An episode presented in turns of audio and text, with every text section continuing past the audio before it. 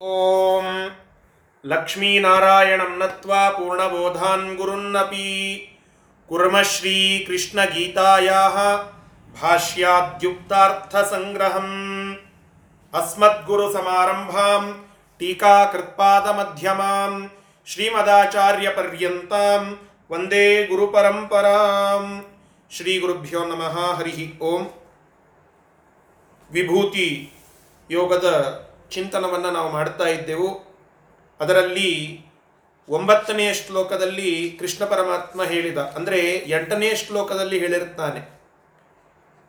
ಕೆಲವು ವಿಶಿಷ್ಟ ಭಗವಂತನ ಅಸಾಧಾರಣವಾಗಿರತಕ್ಕಂತಹ ವಿಶಿಷ್ಟ ಸ್ಥಿತಿಯನ್ನು ಮಾಡುವಂತಹ, ಸೃಷ್ಟಿಯನ್ನು ಮಾಡುವಂತಹ ಆ ಎಲ್ಲ ಭಗವಂತನ ಅಸಾಧಾರಣ ಗುಣಗಳ ವಿಷಯವನ್ನು ಹೇಳಿ ಇಂತಹ ವಿಷಯವನ್ನು ಇಂತಹ ವಿಷಯವನ್ನು ಮತ್ವ ಭಜಂತೆ ಮಾಂ ಬುಧಾ ಭಾವ ಸಮನ್ವಿತ ಇಂತಹ ಎಲ್ಲ ನನ್ನ ಅಸಾಧಾರಣವಾಗಿರ್ತಕ್ಕಂತಹ ಗುಣಗಳನ್ನು ಜ್ಞಾನಿಗಳು ಚಿಂತನ ಮಾಡಿ ಅವರು ಮೋಕ್ಷವನ್ನು ಪಡೀತಾರೆ, ನನ್ನನ್ನೇ ಭಕ್ತಿಯುಕ್ತರಾಗಿ ಸೇವಿಸ್ತಾರೆ ಅಂತ ಹೇಳಿದ ಅಂಥವರು ಹೇಗಿದ್ದಾರೆ? ಮಚ್ಚಿತ್ತ ಮದ್ಗತ ಪ್ರಾಣ ಬೋಧೆಯಂತಹ ಪರಸ್ಪರಂ. ಅವರು ಮಾತನಾಡುತ್ತಾ ಕುಳಿತರೆ ಇಬ್ಬರು ಜ್ಞಾನಿಗಳು ಹೋಗಿ ಒಂದು ಕಡೆ ಕುಳಿತಿದ್ದಾರೆ ಅಂತಂದ್ರೆ ಅವರಿಬ್ಬರು ಮಾತನಾಡುವುದು ನನ್ನ ವಿಷಯವನ್ನೇ. ಪರಸ್ಪರವಾಗಿ ನನ್ನ ಕುರಿತಾಗಿ ಚಿಂತನ ಮಾಡುತ್ತಾ ಸಂತೋಷ ಪಡುತ್ತಾರೆ ರಮಂತೆ. ಅವರು ತೃಪ್ತರಾಗಿ ಅಲ್ಲಿಂದ ಸುಖವನ್ನು ಅನುಭವಿಸ್ತಾರೆ ಎಂಬೆಲ್ಲ ರೀತಿಯಲ್ಲಿ ಈ ವಿಷಯವನ್ನ ಹೇಳುತ್ತಾ ಇದಕ್ಕೆ ಭಾಷ್ಯದಲ್ಲಿ ಬರೀತಾರೆ. ಇದು ಈ ವಿಚಾರಕ್ಕೆ ನಿನ್ನೆ ಇದನ್ನು ಹೇಳಲಿಲ್ಲ ನಾನು. ಗೀತಾ ಭಾಷ್ಯದಲ್ಲಿ ಆಚಾರ್ಯರು ಬರೀತಾರೆ. ಇದನ್ನೆಲ್ಲ ಯಾಕೆ ಹೇಳಿದ್ದಾನೆ ಅಂತಂದ್ರೆ ಸಂತಿಚ ಭಜಂತಹ ಕೇಚಿತ್ ಇತ್ಯಾಹ ಅಹಂ ಇತಿ. ಅಂದ್ರೆ ಈ ಎರಡು ಶ್ಲೋಕಗಳನ್ನು ಯಾಕೆ ಹೇಳಿದ ಅಂತಂದ್ರೆ, ಹಿಂದೆ ಹೇಳಿದ ಅಸಾಧಾರಣವಾಗಿರ್ತಕ್ಕಂತಹ ನನ್ನ ಗುಣದ ಚಿಂತನ ಮಾಡುವವರು, ಏ, ಈ ಜಗತ್ತಿನಲ್ಲಿ ಯಾರು ಇಲ್ಲೇ ಇಲ್ರಿ ಅಂತ ಅನ್ಕೊಳ್ಬೇಡ್ರಿ ಸಂತಿಚ ಭಜಂತಹ ಕೇಚಿತ. ಕೆಲವು ವ್ಯಕ್ತಿಗಳು ಇಂತಹ ಅಪರಂಪಾರವಾಗಿರತಕ್ಕಂತಹ ನನ್ನ ಗುಣಗಳನ್ನು ತಮ್ಮ ಯೋಗ್ಯತಾನುಸಾರವಾಗಿ ಚಿಂತನ ಮಾಡುವಂತಹ ಕೆಲವರು ಇದ್ದಾರೆ. ಅವರು ಹೇಗೆ ಮಾಡುತ್ತಾರೆ, ಅವರ ಚಿಂತನದ ಪರಿ ಹೇಗೆ, ಅದನ್ನು ನಾನು ತಿಳಿಸ್ಕೊಡ್ಲಿಕ್ಕೆ ಈ ಶ್ಲೋಕವನ್ನು ಹೇಳಿದ್ದೇನೆ ಅಂತ ಕೃಷ್ಣನ ಒಂದು ಮಾತು ಅನ್ನುವುದನ್ನು ಶ್ರೀಮದಾಚಾರ್ಯರು ಗುರುಭಾವಂ ವ್ಯಂಜಯಂತಿ. ಅದನ್ನು ಚೆನ್ನಾಗಿ ಸ್ಪಷ್ಟಪಡಿಸಿ ಇಲ್ಲಿ ತಿಳಿಸ್ತಾ ಇದ್ದಾರೆ. ಇಂತಹ ಒಂಬತ್ತು ಶ್ಲೋಕಗಳವರೆಗೆ ಪಾಠವಾಗಿತ್ತು. ಇವತ್ತು ಹತ್ತನೆಯ ಶ್ಲೋಕದಿಂದ ಪಾಠವನ್ನು ಪ್ರಾರಂಭ ಮಾಡೋಣ. ಶ್ರೀ ಗುರುಭ್ಯೋ ನಮಃ.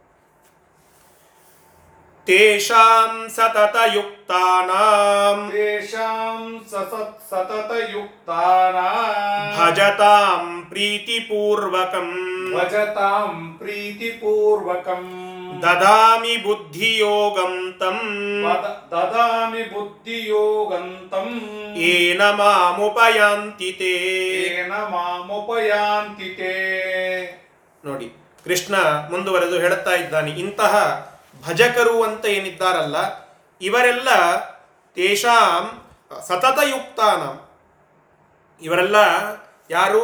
ಯಾವಾಗಲೂ ಸತತವಾಗಿ ಯುಕ್ತರು. ಅರ್ಥಾತ್ ತಮ್ಮ ಮನಸ್ಸಿನಲ್ಲಿ ನನ್ನನ್ನೇ ಇಟ್ಟುಕೊಂಡು ಪೂಜೆಯನ್ನು ಮಾಡುವಂಥವು ಸತತ ಯುಕ್ತರು ನನ್ನಲ್ಲಿಯೇನೆ ಸದಾಕಾಲ ಮನಸ್ಸನ್ನು ಇಟ್ಟಂತಹ ವ್ಯಕ್ತಿಗಳು.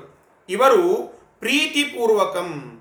ಅತ್ಯಂತ ಭಕ್ತಿಪೂರ್ವಕವಾಗಿ ಭಜತಾಂ. ನನ್ನನ್ನೇ ಭಜನೆ ಮಾಡುತ್ತಲಿರಲು, ಆ, ಮಾಡುವಂತಹ ತೇಷಾಂ, ಆ, ಭಕ್ತರಿಗೆ, ಸಜ್ಜನರಿಗೆ ಏನ ಯಾವುದರಿಂದ ತೇ ಮಾಂ ಉಪಯಾಂತಿ. ಯಾವ ನಿಮಿತ್, ಯಾವ ಒಂದು ಪ್ರಕಾರದಿಂದ ನನ್ನನ್ನು ಭಜಿಸಿದರೆ ಅವರಿಗೆ ನಾನು ಸಿಗ್ತೇನಲ್ಲ ಅದನ್ನು ಹೇಳುತ್ತಾ ಇದ್ದಾನೆ ಭಗವಂತ. ಏನ ತೇ ಮಾಂ ಉಪಯಾಂತಿ. ಯಾವುದರಿಂದ ಅವರು ನನ್ನನ್ನು ಭಜಿಸಿ ಪಡೆಯುತ್ತಾರೋ, ಅವರು ನನ್ನನ್ನು ಹೊಂದುತ್ತಾರೋ, ಅಂತಹ ಅಂತಹ ತಂ ಬುದ್ಧಿಯೋಗಂ, ಅಂತಹ ಜ್ಞಾನರೂಪವಾದಂತಹ ಮೋಕ್ಷದ ಉಪಾಯವನ್ನ ನಾನು ಅವರಿಗೆ ಕರುಣಿಸ್ತೇನೆ. ತದಾಮಿ, ಅಹಂ ದದಾಮಿ ನಾನು ಅದನ್ನು ಕೊಡುತ್ತೇನೆ. ಅಂದರೆ, ಇಲ್ಲಿ ಬಹಳ ಕನ್ಫ್ಯೂಷನ್ ಆಗ್ತದೆ. ಒಮ್ಮೆ ಭಕ್ತಿ ಮುಖ್ಯ ಅಂತ ಹೇಳುತ್ತಾರೆ, ಇನ್ನೊಮ್ಮೆ ಜ್ಞಾನ ಮುಖ್ಯ ಅಂತ ಹೇಳುತ್ತಾರೆ. ಅದಕ್ಕೆ ಹಿಂದೆ, ಹಿನ್, ಹಿಂದೆ ಒಂದು ಕಡೆಗೆ ಬಂದಿತ್ತು. ಜ್ಞಾನ ಆ ತನ್ಮೂಲಕವಾಗಿಯೇ ಭಕ್ತಿ. ವಿನಾಜ್ಞಾನ ಭಕ್ತಿ ಇಲ್ಲ. ಅಂದರೆ ಜ್ಞಾನ ಇಲ್ಲದೆ ಭಕ್ತಿ ಇಲ್ಲ. ಅದನ್ನೇ ಇಲ್ಲಿ ಸೂಚ್ಯವಾಗಿ ತಿಳಿಸಿದರು. ತಮ್ ಬುದ್ಧಿಯೋಗಂ. ಅಂದರೆ ಭಕ್ತಿಯನ್ನು ಕೊಡ್ತಾನೆ ಭಗವಂತ. ಎಂತಹ ಭಕ್ತಿ ಅಂದರೆ ಆ ಜ್ಞಾನ ಪುರಸ್ಸರವಾಗಿರ್ತಕ್ಕಂಥ ಭಕ್ತಿಯನ್ನು ಅವರಿಗೆ ಕೊಡುತ್ತಾನೆ. ಯಾರಿಗೆ ಏನು ಬೇಕೋ ಅದನ್ನು ಕೊಡುವಂತಹ ಭಗವಂತ. ಮೋಕ್ಷವನ್ನ ಇಚ್ಛಿಸುವಂತಹ ವ್ಯಕ್ತಿಗಳಿಗೆ ಮೋಕ್ಷ ಬೇಕು, ಮುಮುಕ್ಷುಗಳು ಅವರು. ಆ ಮೋಕ್ಷವನ್ನ ಪಡೆಯಲಿಕ್ಕೆ ಅವರಿಗೆ ಏನ್ ಬೇಕಲ್ಲ ಅದನ್ನ ಕೊಡುತ್ತಾನೆ. ಸ್ವಲ್ಪ ಒಗಟಾಗಿ ಹೇಳಿದಂತೆ ಹೇಳಿದರು, ಏನ ತೇ ಮಾಂ ಉಪಯಾಂತಿ, ಯಾವುದರಿಂದ ಸಜ್ಜನರು ಯಾವುದರಿಂದ ಸಜ್ಜನರು? ಸಜ್ಜನರು? ಯಾವ ಉಪಾಯದಿಂದ ಸಜ್ಜನರು ನನ್ನನ್ನ ಹೊಂದುತ್ತಾರೆ? ಮ್ಯೂಟ್ ಮಾಡಿ.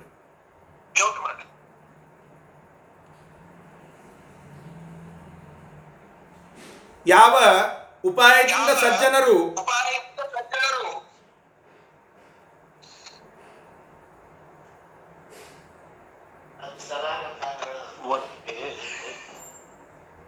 ಸರಿ.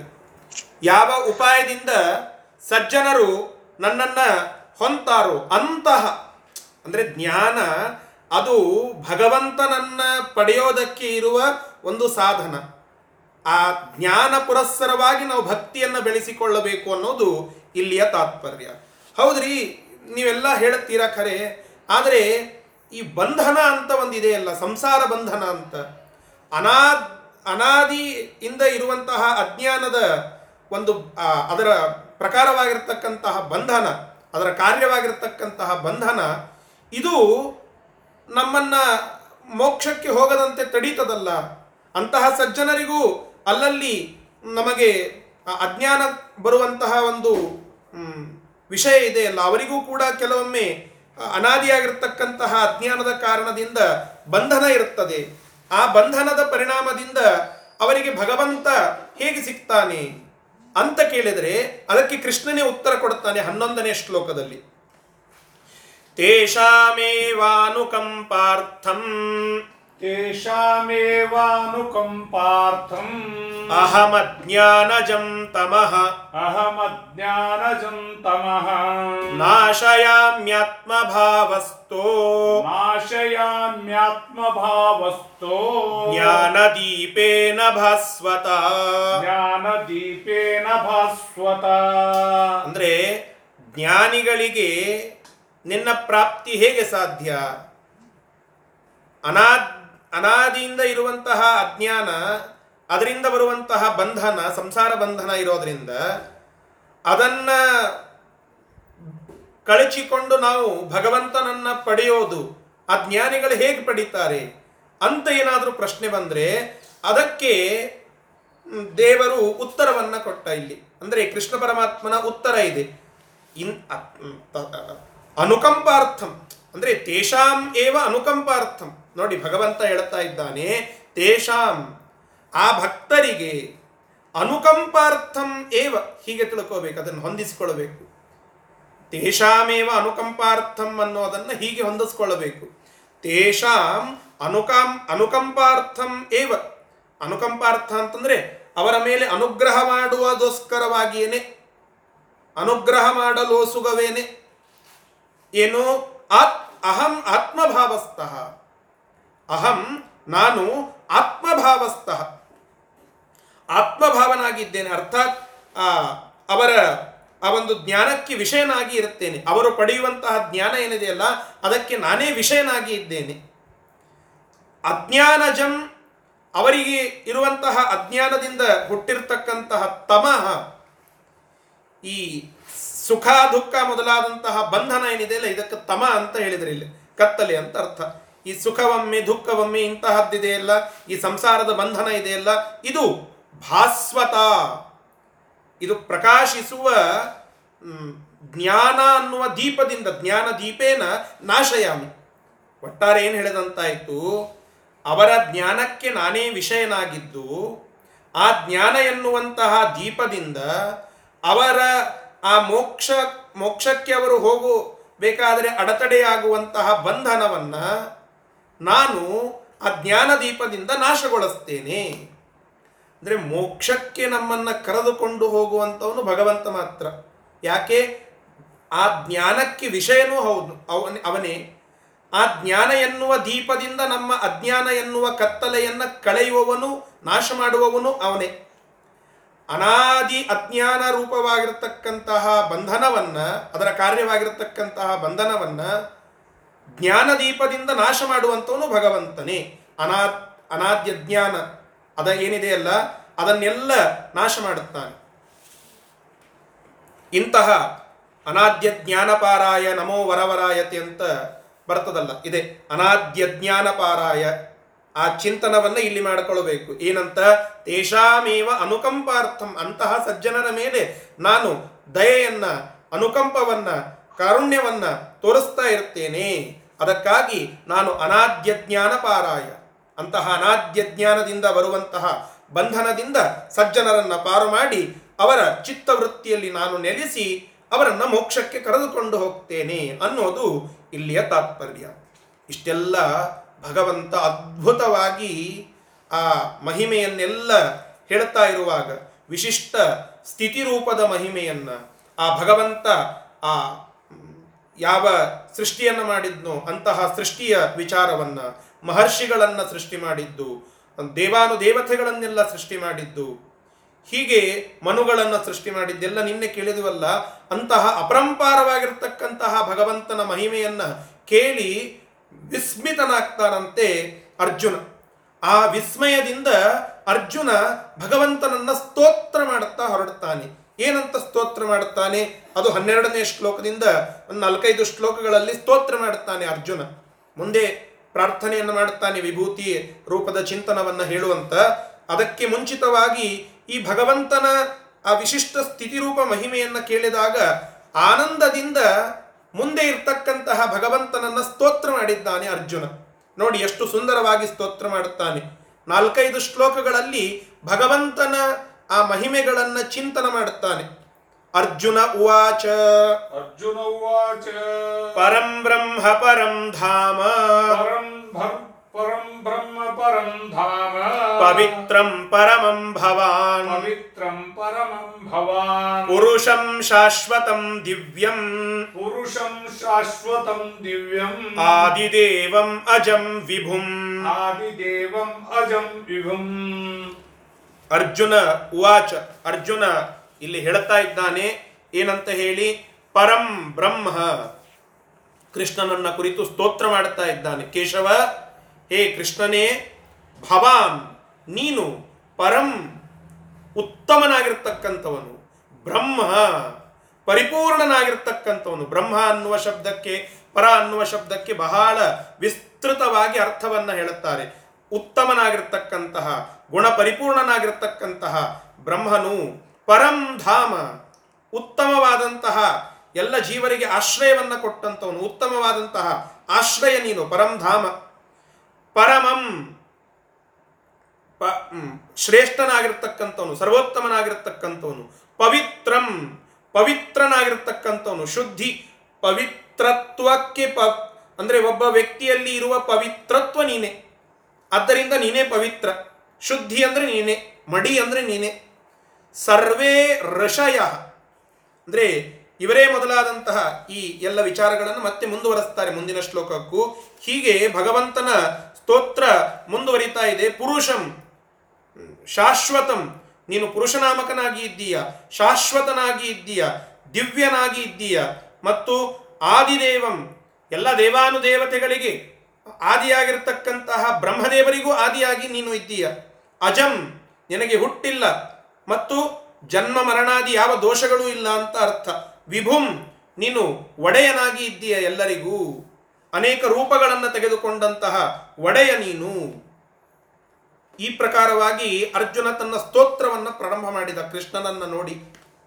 ಮೂರು ವಿಶೇಷಣಗಳನ್ನು ಮುಖ್ಯವಾಗಿ ಇಲ್ಲಿ ಗಮನಿಸಬೇಕು ಅಂತ ಗೀತಾ ಭಾಷ್ಯದಲ್ಲಿ ಆಚಾರ್ಯರು ತಿಳಿಸಿಕೊಡ್ತಾ ಇದ್ದಾರೆ. ಏನು? ಒಂದು ಬ್ರಹ್ಮ ಅಂತ ಹೇಳಿ. ಎರಡು ವಿಭು ಅಂತ ಹೇಳಿ. ಮೂರನೇದ್ದು ಪರಂ ಅಂತ ಹೇಳಿ. ನೋಡಿ, ಮೂರು ವಿಷಯಗಳು ಇಲ್ಲಿ ಇವೆ. ಮೂರು ವಿಶೇಷಣಗಳು. ಅನೇಕ ವಿಶೇಷಣಗಳಿವೆ. ಆದರೆ ಬಹಳ ಪ್ರಮುಖವಾಗಿ ನಾವು ನಮ್ಮ ದೃಷ್ಟಿ ಈ ಶ್ಲೋಕವನ್ನು ನೋಡಿದ ಕೂಡಲೇ ನಮ್ಮ ದೃಷ್ಟಿ ಹಾಯೋದು ಈ ಮೂರು ಶಬ್ದಗಳ ಮೇಲೆ. ಇದೇ ಪ್ರಕಾರವಾಗಿರ್ತಕ್ಕಂತಹ ಸ್ತೋತ್ರವನ್ನು ವಿಷ್ಣು ಪುರಾಣದಲ್ಲಿ ಬ್ರಹ್ಮಪಾರ ಸ್ತೋತ್ರ ಅಂತ ಇದೆ. ಅಲ್ಲಿ ಬರ್ತದೆ. ಇಂತಹದ್ದೇ ಸ್ತೋತ್ರ. ಅರ್ಜುನ ಇಲ್ಲಿ ಮಾಡ್ತಾ ಇರೋದು ಆ ಪುರಾಣಾಂತರ್ಗತವಾಗಿ ಇರುವಂತಹ ಸ್ತೋತ್ರದ ಭಾವವನ್ನೇ. ಅಲ್ಲಿ ಹೇಳುತ್ತಾರೆ ಪಾರಂಪರಂ ವಿಷ್ಣುರಪಾರ ಪಾರ ಪರಃ ಪರೇಭ್ಯ ಪರಮಾರ್ಥರೂಪಿ, ಸಬ್ರಹ್ಮ ಪಾರಃ ಪರಪಾರಭೂತಃ ಪರಃ ಪರಾಣಾಮಪಿ ಪಾರಪಾರಃ ಬ್ರಹ್ಮಪಾರ ಸ್ತೋತ್ರ ಅಂತ ಇದೆ. ನಿತ್ಯದ ಪೂಜೆಗೆ ನಮಗೆ ಅಧಿಕಾರ ಬರಬೇಕು ಅಂತಾದರೆ ನಿತ್ಯದ ಪೂಜೆಯನ್ನು ಪ್ರಾರಂಭ ಮಾಡುವುದಕ್ಕಿಂತ ಮುಂಚೆ ಈ ಸ್ತೋತ್ರವನ್ನು ಅನ್ನಬೇಕು ಅಂತ ತಿಳಿಸ್ತಾರೆ. ಶಾಸ್ತ್ರ ಹೇಳುತ್ತದೆ ಇಂತಹದ್ದು. ಇಲ್ಲಿ ಹೇಳ್ತಾ ಇದ್ದಾರೆ, ಸ ಬ್ರಹ್ಮಪಾರ ಪರಪಾರಭೂತ ಪರಹ ಪರಾಣಾಂ ಅಪಿ ಪಾರಪಾರ. ಈ ಪರ ಶಬ್ದ ಏನಿದೆಯಲ್ಲ ಅದೇ ಅರ್ಜುನನ ಸ್ತೋತ್ರದಲ್ಲಿಯೂ ಹಾಗೆ ಪ್ರವಾಹತಃ ಬಂದು ಬಿಟ್ಟಿದೆ. ಪರ, ಪರಂ ಬ್ರಹ್ಮ. ಪರಂ ಬ್ರಹ್ಮ ಅಂತಂದ್ರೆ ಏನು? ಅಲ್ಲಿ ವಿಶೇಷ ಅರ್ಥಗಳನ್ನೆಲ್ಲ ಹೇಳುತ್ತಾರೆ. ಪರಂ ಬ್ರಹ್ಮ ಅಂತಂದ್ರೆ ಶ್ರೇಷ್ಠನಾಗಿರ್ತಕ್ಕಂತಹ, ಉತ್ತಮನಾದಂತಹ, ಪರಿಪೂರ್ಣನಾಗಿರುವಂತಹ ಬ್ರಹ್ಮ ಅಂತ ಅರ್ಥ. ಪರಂ ಅನ್ಲಿಕ್ಕೆ ನಿರ್ದುಷ್ಟ ಅಂತ ಅರ್ಥ. ಯಾವ ದೋಷಗಳೂ ಇಲ್ಲದೆ ಇರುವಂತಹ ಗುಣಪರಿಪೂರ್ಣ ಅಂತ ಅರ್ಥ. ನಿರ್ದೋಷ ಗುಣಪರಿ, ಗುಣಪೂರ್ಣತ್ವಾತ್ ಪರಂ ಚಾಹ ಜನಾರ್ದನಂ ಅಂತ ಹೇಳಿ ಭಾಗವತದ ವಚನ ಇದೆ. ಇದೆಲ್ಲ ಹೇಳ್ತಾ ಇರುವ ಉದ್ದೇಶ ಏನು ಅಂತಂದರೆ ಪರಂ ಅಂದರೆ ಶ್ರೇಷ್ಠ ಅಂತ ಅರ್ಥ. ಇಲ್ಲಿ ಪ್ರಶ್ನೆ ಬರ್ತದೆ, ಹೌದ್ರಿ ಪರಂ ಅನ್ನೋದು ಶ್ರೇಷ್ಠ ಅಂತ ಒಪ್ಪಿಕೊಂಡ್ವಿ ಆ ಬ್ರಹ್ಮ ಅನ್ನುವ ಶಬ್ದದಿಂದ ನಾವು ಬೇರೆಯವರನ್ನು ತಿಳಿದುಕೊಳ್ಳುತ್ತೇವೆ. ಹರ ಹಿರಣ್ಯ ಗರ್ಭರನ್ನು ಇಲ್ಲಿ ನಾವು ಅನ್ವಯ ಮಾಡಿಕೊಳ್ಳುತ್ತೇವೆ. ಅಂದರೆ ಶಿವನನ್ನು ಅಥವಾ ಚತುರ್ಮುಖ ಬ್ರಹ್ಮದೇವರನ್ನು ಅನ್ವಯ ಮಾಡಿಕೊಳ್ಳುತ್ತೇವೆ? ಅಂತ ಕೇಳಿದರೆ ಅದಕ್ಕೆ ನಾವು ಇಲ್ಲಿ ಭಾಷ್ಯದ ಮಾತುಗಳನ್ನು ಅರ್ಥ ಮಾಡಿಕೊಳ್ಳಬೇಕು. ಬ್ರಹ್ಮಶಬ್ದಶ್ಚ ವಿಷ್ಣಾವೇವ ವಿಷ್ಣು ಏವ ಬ್ರಹ್ಮಶಬ್ದ. ಇದು ಸೂತ್ರ ಭಾಷ್ಯದಲ್ಲಿ ಆಚಾರ್ಯರು ಆಡಿದಂತಹ ಮಾತು. ಬ್ರಹ್ಮ ಅನ್ನುವುದಕ್ಕೆ ಹರನೋ, ಹಿರಣ್ಯಗರ್ಭನೋ, ಗರುಡನೋ, ಶೇಷನೋ, ವರುಣನೋ ಇವರು ಯಾರನ್ನು ತೆಗೆದುಕೊಳ್ಳಲಿಕ್ಕೆ ಬರೋದಿಲ್ಲ. ಮುಖ್ಯವಾಗಿ ಇದರ ಅರ್ಥ ಅದು ವಿಷ್ಣುವಿನಲ್ಲಿಯೇ ಕೂಡುತ್ತದೆ. ಯಾಕೆ? ಬ್ರಹ್ಮ ಅಂದ್ರೆ ಏನು ಅಂತ ಕೇಳಿದರೆ ಬ್ರಹಂತೋ ಹೆಸ್ಮಿನ್ ಗುಣಾಹ ಬ್ರಹ್ಮ. ಬ್ರಹ್ಮ ಅನ್ನುವ ಶಬ್ದದ ನಾವು ಅದನ್ನ ಒಡೆದು ನೋಡಿದರೆ ಅಲ್ಲಿ ಗೊತ್ತಾಗುವಂತಹ ಅರ್ಥ ಅಂದ್ರೆ ಬೃಹಂತಹ ಹೆಸ್ಮಿನ್ ಗುಣ ಯಾವ ವ್ಯಕ್ತಿಯಲ್ಲಿ ಬೃಹಂತಹ ಗುಣ, ಭಾರೀಯಾಗಿರ್ತಕ್ಕಂತಹ ಗುಣಗಳು, ಬೃಹತ್ತಾಗಿರ್ತಕ್ಕಂತಹ ಗುಣಗಳು, ಆ ಗುಣಗಳಿಂದ ಪರಿಪೂರ್ಣನಾಗಿರ್ತಕ್ಕಂಥವನು ಯಾವನೋ ಅವನೇ ಆ ಪರಬ್ರಹ್ಮ. ಅನ್ನುವುದಕ್ಕಾಗಿ ಪರಂಬ್ರಹ್ಮ ಅಂತ ಇಲ್ಲಿ ಅರ್ಜುನ ಸ್ತೋತ್ರ ಮಾಡಿದ್ದು ಯಾರಿಗೆ ಅಂತ ತಿಳಿದುಕೊಳ್ಳಬೇಕು? ಆ ವಿಷ್ಣು ಪರಮಾತ್ಮನಿಗೆ ಅಂತ ಅರ್ಥ ಮಾಡಿಕೊಳ್ಳಬೇಕು. ಹೊರತು ಬ್ರಹ್ಮ ಅನ್ನುವ ಶಬ್ದದಿಂದ ಬ್ರಾಹ್ಮಣ ಅಂತನೂ ಅರ್ಥ ಇದೆ. ಬ್ರಹ್ಮ ಅನ್ನುವ ಶಬ್ದದಿಂದ ಚತುರ್ಮುಖ ಬ್ರಹ್ಮದೇವರು ಅಂತನೂ ಅರ್ಥ ಇದೆ. ಹೀಗೆ ಆ ಬೇರೆ ಬೇರೆ ಅರ್ಥಗಳಿದ್ರೂ ಕೂಡ ಮುಖ್ಯಾರ್ಥ ಯಾವುದು? ವಿಷ್ಣು ಏವ ಸೂತ್ರ ಭಾಷೆಯಲ್ಲಿ ಹೇಳಿತ್ತು ಅದಕ್ಕಾಗಿ ಅಂತಹ ಬ್ರಹ್ಮ ಅದಕ್ಕೆ ಭಾಷ್ಯಕಾರರು ಬರೀತಾರೆ. ಅಥ ಕಸ್ಮಾತ್ ಉಚ್ಯತೆ ಪರಂ ಬ್ರಹ್ಮ. ಹೌದ್ರಿ? ಪರನನ್ನ ಬ್ರಹ್ಮ ಅಂತ ನೀವು ಹೇಗೆ ಹೇಳುತ್ತೀರಿ? ಪರವಸ್ತು ಏಕೆ ಬ್ರಹ್ಮ ಆಗಬೇಕು? ಅಂತ ಕೇಳಿದರೆ ಉತ್ತರ ಕೊಡ್ತಾರೆ. ಬ್ರಹ್ಮ ಬ್ರಹಂತಿ, ಬ್ರಹ್ಮತಿ, ಬ್ರಹ್ಮಯತಿ ಚ ಶ್ರುತಿ. ಅಂದರೆ ಬ್ರಹ್ಮತಿ, ಪೂರ್ಣನಾಗಿ ಇದ್ದಾನೆ, ಮತ್ತೆ ಪೂರ್ಣನನ್ನಾಗಿ ಮಾಡುತ್ತಾನೆ. ಈ ಎರಡೂ ಗುಣ ಇರೋದ್ರಿಂದ ಭಗವಂತನಿಗೆ ಬ್ರಹ್ಮ ಅಂತ ಹೆಸರು. ಈಗ ಅಹಂ ಬ್ರಹ್ಮ ಅಸ್ಮಿ ಅಂತ ಒಂದು ಮಾತಿದೆ. ಶ್ರುತಿ ವಾಕ್ಯ ಅಹಂ ಬ್ರಹ್ಮಾಸ್ಮಿ ಅಂತ ಹೇಳಿ. ಇದಕ್ಕೆ ಅದ್ವೈತಿಗಳ ಒಂದು ಉತ್ತ ಅವರ ಇಂಟರ್ಪ್ರಿಟೇಷನ್ ಏನು ಅಂತಂದ್ರೆ, ನಾನು ಬ್ರಹ್ಮನಾಗಿ ಇದ್ದೇನೆ. ಅಂದ್ರೆ ಬ್ರಹ್ಮ ಮತ್ತು ನಾನು ಒಂದೇ ಅಂತ ಹೇಳಿ. ಆದರೆ ಸಾಮಾನ್ಯವಾಗಿ ಇಲ್ಲಿ ಅರ್ಥ ಮಾಡಿಕೊಳ್ಳಬೇಕು. ಅಹಂ ಬ್ರಹ್ಮ ಅಸ್ಮಿ. ಸತ್ಯಧ್ಯಾನ ತೀರ್ಥ ಶ್ರೀಪಾದಂಗಳವರು ಇದನ್ನು ಭಾರೀ ಸುಂದರವಾಗಿ ಇದಕ್ಕೊಂದು ವಿಶೇಷ ವಿಶೇಷ ವಿಷಯಗಳನ್ನೆಲ್ಲ ತಿಳಿಸಿ ಒಂದು ಲೇಖನವನ್ನು ಬರೆದಿದ್ದಾರೆ. ಅಲ್ಲಿ ಹೇಳುತ್ತಾರೆ, ಈಗ ಒಬ್ಬ ರಾಜ ಹೇಳುತ್ತಾನಂತೆ, ನಾನು ಬ್ರಹ್ಮನಾಗಿ ಇದ್ದೇನೆ ಅಂದರೆ ರಾಜ ಉದಾಹರಣೆಯನ್ನು ತೆಗೆದುಕೊಳ್ಳಿ. ರಾಜ ಹೇಳುತ್ತಾನಂತೆ, ನಾನು ಒಡೆಯನಾಗಿ ಇದ್ದೇನೆ ಪ್ರಜೆಯ ಮುಂದೆ ಹೇಳಿದ. ಪ್ರಜೆ, ಇನ್ನೊಬ್ಬ ಪ್ರಜೆಯ ಮುಂದೆ ಹೇಳುತ್ತಾ ಇದ್ದಾನೆ, ಏ ಇಲ್ಲ, ರಾಜ ಹೀಗೆ ಹೇಳಿದ್ನಪ್ಪ, ನಾನು ಒಡೆಯನಾಗಿ ಇದ್ದೇನೆ ಈ ರಾಜ್ಯಕ್ಕೆ ಅಂತ ಹೇಳಿ. ಆ ಮಾತನ್ನ ಕೋಟ್ ಮಾಡಿದ್ದರ ಅರ್ಥ ನಾನೇ ರಾಜ ಅಂತನ? ಆ ಪ್ರಜೆ, ಏ, ಇಲ್ಲ, ನಾನೇ ರಾಜನಾಗಿದ್ದೇನೆ ಅಂತ ತಾನೇ ತಿಳಿದುಕೊಳ್ಳಬೇಕಾ? ಸಾಧ್ಯವೇ ಇಲ್ಲ. ಮತ್ತೆ ಇದರ ಅರ್ಥ ಏನು? ಅಂತ ಕೇಳಿದ್ರೆ ಸತ್ಯಧ್ಯಾನ ತೀರ್ಥ ಶ್ರೀಪಾದಂಗಳವರು ಅನೇಕ ಶ್ರುತಿ ಮಾತುಗಳನ್ನು ತಿಳಿಸಿ ಅಲ್ಲಿ ಹೇಳುತ್ತಾರೆ, ಭಗವಂತ ಪೂರ್ಣನಾಗಿ ಇದ್ದಾನೆ ಮತ್ತು ಪೂರ್ಣತ್ವವನ್ನ ಉಳಿದವರಿಗೆ ಕೊಡುತ್ತಾನೆ. ಪೂರ್ಣತ್ವ ಕೊಡೋದು ಅಂತಂದ್ರೆ ತನ್ನ ಸಾಮೀಪ್ಯವನ್ನ, ತನ್ನ ಸಾರೂಪ್ಯವನ್ನ ಕೊಡುತ್ತಾನೆ ಸಿಮಿಲಾರಿಟಿಯನ್ನು ಕೊಡುತ್ತಾನೆ ಸೇಮ್ ಆಗೋದಿಲ್ಲ. ಸಿಮಿಲಾರಿಟಿಯನ್ನು ಕೊಡುತ್ತಾನೆ ಭಗವಂತ. ತನಗೆ ಸಮಾನನಾಗಿ ಸ್ವೀಕಾರ ಮಾಡೋದಿಲ್ಲ. ತನ್ನ ಹತ್ತಿರಕ್ಕೆ ತನ್ನ ಸಾರೂಪ್ಯವನ್ನ ಕೊಡುತ್ತಾನೆ. ತನ್ನ ಹತ್ತಿರಕ್ಕೆ ಕರೆದುಕೊಡುತ್ತಾನೆ ಆದ್ದರಿಂದ ಪೂರ್ಣತ್ವವನ್ನು ಕೊಡುತ್ತಾನೆ, ಅರ್ಥಾತ್ ಅಮೃತತ್ವವನ್ನ ಕೊಡುತ್ತಾನೆ, ಅರ್ಥಾತ್ ಮೋಕ್ಷವನ್ನ ಕೊಡುತ್ತಾನೆ. ಅಹಂ ಬ್ರಹ್ಮಾಸ್ಮಿ ಅಂದ್ರೆ ಏನು ಹೇಳ್ರಿ? ಬ್ರಹ್ಮ ಅನ್ನುವ ಶಬ್ದಕ್ಕೆ ಬ್ರಹ್ಮನು ಪರಿಪೂರ್ಣನಾಗಿದ್ದಾನೆ ಅಂತ ಅವ ಹೇಳ್ಕೊಳ್ಳಿಗತ್ತಾನೆ ಇದು ಒಂದು. ಎರಡನೆಯದ್ದು, ಅಹಂ ಬ್ರಹ್ಮಾಸ್ಮಿ ಅಂತ ನಾವು ಭಗವಂತನನ್ನ ಸ್ತೋತ್ರ ಮಾಡುವಾಗ, ಆ ಅಹಂ ಬ್ರಹ್ಮಾಸ್ಮಿ ಅಂತ ಶ್ರುತಿವಾಕ್ಯವನ್ನ ಚಿಂತನೆ ಮಾಡಿದರೆ ನಮಗೆ ಬ್ರಹ್ಮತ್ವ ಬರ್ತದೆ, ಅರ್ಥಾತ್ ಮೋಕ್ಷವನ್ನ ಹೊಂದುವಂತಹ ಪೂರ್ಣತೆ, ಜ್ಞಾನ ಪೂರ್ಣತೆ ನಮಗೆ ನಮ್ಮ ಯೋಗ್ಯತಾನುಸಾರವಾಗಿ ಸಿಗ್ತದೆ. ಇಷ್ಟೇ ಹೊರತು ಹೊರತು ಅಹಂ ಬ್ರಹ್ಮಾಸ್ಮಿ ಅಂದ್ರೆ ನಾನೇ ಬ್ರಹ್ಮ, ನಾನೇ ದೇವರು, ನನಗೆ ಬ್ರಹ್ಮನಿಗೆ ಭೇದ ಇಲ್ಲ, ಅಭೇದ ಅಂತ ಚಿಂತನೆ ಮಾಡೋದಲ್ಲ ಅಂತ ದ್ವೈತ ಮತ ಸಿದ್ಧಾಂತವನ್ನು ಪ್ರತಿಷ್ಠಾಪನ ಮಾಡುತ್ತಾರೆ. ತಾತ್ಪರ್ಯ ಹೇಳಲಿಕ್ಕೆ ಒಂದೇ, ಬ್ರಹ್ಮ ಅನ್ನುವ ಶಬ್ದ ಏನು? ಬ್ರಹ್ಮತಿ, ಬ್ರಹ್ಮಯತಿ ಇತಿ ಚ. ಭಗವಂತ ಪೂರ್ಣನಾಗಿದ್ದಾನೆ ಮತ್ತು ಪೂರ್ಣತ್ವವನ್ನ ಕೊಡುತ್ತಾನೆ. ಇಷ್ಟೆಲ್ಲ ಚಿಂತನವನ್ನ ಸೇರಿಸಿ ಅರ್ಜುನ ಸ್ತೋತ್ರ ಮಾಡಿದ, ಪರಂ ಬ್ರಹ್ಮ, ನೀನು ಉತ್ತಮನಾಗಿದ್ದಿ, ಪೂರ್ಣನಾಗಿದ್ದಿ ಮತ್ತು ಪೂರ್ಣತ್ವ, ಮೋಕ್ಷವನ್ನ ನಮಗೆ ಕೊಡುತ್ತಿ. ಪರಂ ಧಾಮ, ನೀನು ಎಲ್ಲರಿಗೆ ಶ್ರೇಷ್ಠವಾದಂತಹ ಆಸ್ಥಾನ, ಆಶ್ರಯನಾಗಿ ಇದ್ದೀಯ, ಪವಿತ್ರನಾಗಿ ಇದ್ದೀಯ. ಇಂತಹ ಆ ಅದ್ಭುತ ಸ್ತೋತ್ರವನ್ನ ಮುಂದುವರೆಸಿ ಹದಿಮೂರನೇ ಶ್ಲೋಕವನ್ನ ಹೇಳುತ್ತಾರೆ.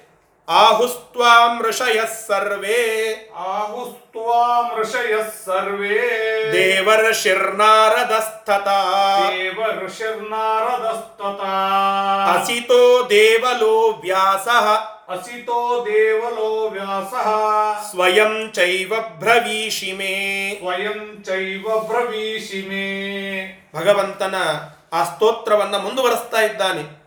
ಏನಂತ ಹೇಳಿ, ನೋಡ್ರಿ, ಸ್ತೋತ್ರ ಮಾಡುವಾಗ ನಾವೇನಂತ ಸ್ತೋತ್ರ ಮಾಡಬೇಕು ಅಂತ, ಒಂದೇದ್ದು ನಾವೇ ಬರದಂತಹ ಸ್ತೋತ್ರದಿಂದ ಸ್ತೋತ್ರ ಮಾಡೋದು ಒಂದು ಸ್ವಲ್ಪ ನೀಚ ಮಟ್ಟದ್ದು, ಅರ್ಥಾತ್ ತಳಗಿನದ್ದು, ಅಧಮ. ಹಿರಿಯರು ಮಾಡಿದಂತಹ ಸ್ತೋತ್ರವನ್ನ, ಅವರು ಬರೆದಂತಹ ಮಾತುಗಳನ್ನು ಅನ್ನೋದು ಅದು ಇನ್ನೊಂದಿಷ್ಟು ಮೇಲ್ಮಟ್ಟದ್ದು. ಅದಕ್ಕಿಂತ ಮೇಲ್ಮಟ್ಟದ್ದು ಅಂತಂದ್ರೆ ವೇದವಾಕ್ಯಗಳನ್ನು ಹೇಳಿ ಭಗವಂತನನ್ನ ಸ್ತೋತ್ರ ಮಾಡೋದು. ಇಲ್ಲಿ ಸ್ತೋತ್ರ ಮಾಡುವಾಗಲೇ, ನಾನೇ ಸ್ತೋತ್ರ ಮಾಡಿದರೂ ಕೂಡ ಅಲ್ಲಿ ಹೇಗೆ ಸ್ತೋತ್ರ ಇರಬೇಕು ಅನ್ನೋದನ್ನ ಅರ್ಜುನ ತಿಳಿಸಿಕೊಡುತ್ತಾ ಇದ್ದಾನೆ. ಏನಂತ? ಆಹುಸ್ತ್ವಾ ಮೃಷಯ ಸರ್ವೇ ಅಂತ ಹೇಳಿ. ಆಹು ಏನಂತ? ಭಗವಂತನ ಸ್ತೋತ್ರವನ್ನು ಮುಂದುವರೆದು ಹೇಳುತ್ತಾ ಇದ್ದಾನೆ. ಆಹುಹು ಹೀಗೆ ಹೇಳುತ್ತಾರೆ. ಏನಂತ?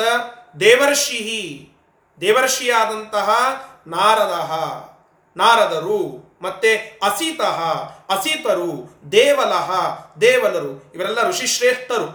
ಈ ಮಹಾಭಾರತ ಎಲ್ಲ ಪ್ರಚುರವಾಗಲಿಕ್ಕೆ ಬೇಕಾದ ಅದನ್ನು ಪ್ರಚುರ ಮಾಡಿದಂಥವರು, ಪ್ರಸಾರ ಮಾಡಿದಂಥವರು. ಅಸಿತಃ, ದೇವಲಹ, ವ್ಯಾಸಃ, ವ್ಯಾಸರು, ಭಗವಾನ್ ವೇದವ್ಯಾಸ ದೇವರು ಇವರೆಲ್ಲರೂ ತಥಾ ಅದೇ ಪ್ರಕಾರವಾಗಿ ಆಹುಹು. ನಾ ಏನೀಗ ಮ್ಯಾಲಿನ ಮಾತುಗಳನ್ನು ಹೇಳಿನಲ್ಲ, ಇದು ನನ್ನ ಸ್ವಂತ ಮಾತಲ್ಲ. ನನ್ನ ಹಿರಿಯರ ಮಾತು ಅಂತ ಗೋಪಾಲದಾಸರು ಹೇಳುತ್ತಾರಲ್ಲ. ಇದು ನನ್ನ ಮಾತಲ್ಲ, ಇದು ನನ್ನ ಹಿರಿಯರ ಮಾತು. ಹಾಗೆ ಇದು ನಾನು ಸ್ತೋತ್ರ ಮಾಡಿದ್ದು ನನ್ನ ಮಾತಲ್ಲ. ಇದು ಯಾರ್ಯಾರು ಹೇಳಿದ್ದು? ಮಹಾ ಋಷಿಗಳಾಗಿರತಕ್ಕಂತಹ ದೇವರ್ಷಿಗಳಾದಂತಹ ನಾರದರು ಇದೇ ಮಾತುಗಳನ್ನು ಹೇಳಿದ್ದಾರೆ. ಅಸಿತಃ ದೇವಲಹ ನಾರದರು, ಅಸಿತರು, ದೇವಲರು, ಮುಖ್ಯವಾಗಿ ಭಗವಾನ್ ವೇದವ್ಯಾಸ ದೇವರು ಶಾಸ್ತ್ರದಲ್ಲಿ, ಪುರಾಣಗಳಲ್ಲಿ ಹೇಳಿದಂತಹ ಮಾತುಗಳ ಒಂದು ಸಾರವನ್ನು ನಾನು ಇಲ್ಲಿ ಸ್ತೋತ್ರ ಮಾಡ್ತಾ ಇದ್ದೇನೆ. ಅಂತಹ ಎಲ್ಲ ದೇವತೆಗಳಿಂದ ಸ್ತೋತ್ರ ಮಾಡಿಸಿಕೊಳ್ಳಲ್ಪಟ್ಟಂತಹ ಭಗವಂತನೇ ಏವ ಈ ಪ್ರಕಾರವಾಗಿ ಮೇ ಭ್ರವೀಶಿ, ನನಗೋಸ್ಕರವಾಗಿ ನೀನು ನಿನ್ನ ಈ ವಿರಾಟ್ ರೂಪದ ಚಿಂತನ ಅಂದರೆ ವಿಭೂತಿಗಳನ್ನೆಲ್ಲ ತಿಳಿಸ್ತಾ ಇದ್ದೀಯಾ? ಈ ವಿಶೇಷ ಅಂಶಗಳನ್ನೆಲ್ಲ ನನಗೆ ತಿಳಿಸ್ತಾ ಇದ್ದೀಯಾ? ಸ್ವಯಂ ನೀನೇ ನನಗೆ ಇವುಗಳನ್ನೆಲ್ಲ ತಿಳಿಸ್ತಾ ಇದ್ದೀಯಾ? ಅದಕ್ಕೆ ಮುಂದುವರೆದು ಮತ್ತೆ ಸ್ತೋತ್ರವನ್ನ ಹೇಳುತ್ತಾನೆ. ಇಂತಹದ್ದೆಲ್ಲ ಸ್ತೋತ್ರ ಇದು. ಅಂದ್ರೆ ವಿಭೂ ಅಂತನ್ನುವುದಕ್ಕೆ ಒಂದು ಅರ್ಥವನ್ನು ಬರೀತಾರೆ. ಅದನ್ನೊಂದು ಹೇಳಿಬಿಡುತ್ತೇನೆ. ವಿಶಿಷ್ಟತೆಯ ವಿವಿಧತೆಯ. ವಿಶಿಷ್ಟವಾಗಿ, ವಿವಿಧವಾಗಿ. ಭವನ ಹೇತುನ ವಿಭು ಶಬ್ದವಾಚ್ಯಂ ಆಹುವು ರಾಯರು ಬರೆಯುವಂತಹ ಅರ್ಥ. ಏನು ಹಿಂಗಂದ್ರೆ, ವಿಭು ಅಂತಂದ್ರೆ ಶಬ್ದವಾಚ್ಯನನ್ನಾಗಿ ಅಂದ್ರೆ ಆ ವಿಭು ಅನ್ನುವ ಶಬ್ದವಾಚ್ಯನನ್ನಾಗಿ ಭಗವಂತನಿಗೆ ಹೇಳುತ್ತಾ ಇದ್ದಾರೆ. ವಿವಿಧವಾಗಿ ವಿಶಿಷ್ಟವಾದ ರೀತಿಯಲ್ಲಿ ಇರುವಂಥವನು ಆದ್ದರಿಂದ ಭಗವಂತನಿಗೆ ವಿಭೂ ಅಂತ ಹೆಸರು. ಅದನ್ನ ಇಲ್ಲಿ ಸ್ಪಷ್ಟ ಮಾಡಿ ಹೇಳುತ್ತಾ ಇದ್ದಾರೆ. ಇಂತಹ ಈ ಎಲ್ಲ ಸ್ತೋತ್ರವನ್ನ ಮತ್ತೆ ಮುಂದುವರೆಸಿ ಹದಿನಾಲ್ಕನೆಯ ಶ್ಲೋಕದಲ್ಲಿ ಅರ್ಜುನ ಹೇಳುತ್ತಾ ಇದ್ದಾನೆ. ಸರ್ವಮೇ ತದ್ರತಂ ಮನ್ನೇ. ಸರ್ವಮೇತದ್ರತಂ ಮನ್ನೇ. ಯನ್ಮಾಂ ವದಸಿ ಕೇಶವ. ಯನ್ಮಾಂ ವದಸಿ ಕೇಶವ. ನಹಿತೆ ಭಗವನ್ ವ್ಯಕ್ತಿಂ. ನಹಿತೆ ಭಗವನ್ ವ್ಯಕ್ತಿಂ. ವಿದುರ್ದೇವಾನ ದಾನವಾ ವಿದುರ್ದೇವಾನ ದಾನವಾಹ ಭಗವಂತ ನಾನೇನು ಇಷ್ಟೆಲ್ಲ ಸ್ತೋತ್ರ ಮಾಡಿದನಲ್ಲ ನಾರದರು ಮೊದಲಾದಂಥವರೆಲ್ಲ ಹೇಳಿದಂತಹ ಮಾತು ಅಂತ ಹೇಳಿದರಲ್ಲ ಇಷ್ಟೆಲ್ಲ ಭಗವಂತನನ್ನ ಸ್ತೋತ್ರ ಮಾಡಿಬಿಟ್ರೆ ನನಗೆಲ್ಲ ಭಗವಂತ ಅರ್ಥ ಆಗಿಬಿಟ್ಟ? ನನಗೆಲ್ಲ ಭಗವಂತ ತಿಳಿದು ಬಿಟ್ಟ? ಅಥವಾ ಆ ನಾರದ ಮೊದಲಾದಂತಹ ದೇವರ್ಷಿಗಳಿಗೆ? ಅಸಿತ ದೇವದರು ಮೊದಲಾದಂತಹ ಮಹಾಮಹಿಮರಿಗೆ ಭಗವಂತ ಪೂರ್ಣವಾಗಿ ಅರ್ಥವಾಗಿ ಬಿಟ್ಟಿದ್ದಾನೆ ಅಂತನ ಇಲ್ಲ ಅಂತ ಹೇಳುತ್ತಾರೆ ಈ ಶ್ಲೋಕದಲ್ಲಿ. ಅರ್ಜುನನ ಸ್ತೋತ್ರ ನೋಡಿ.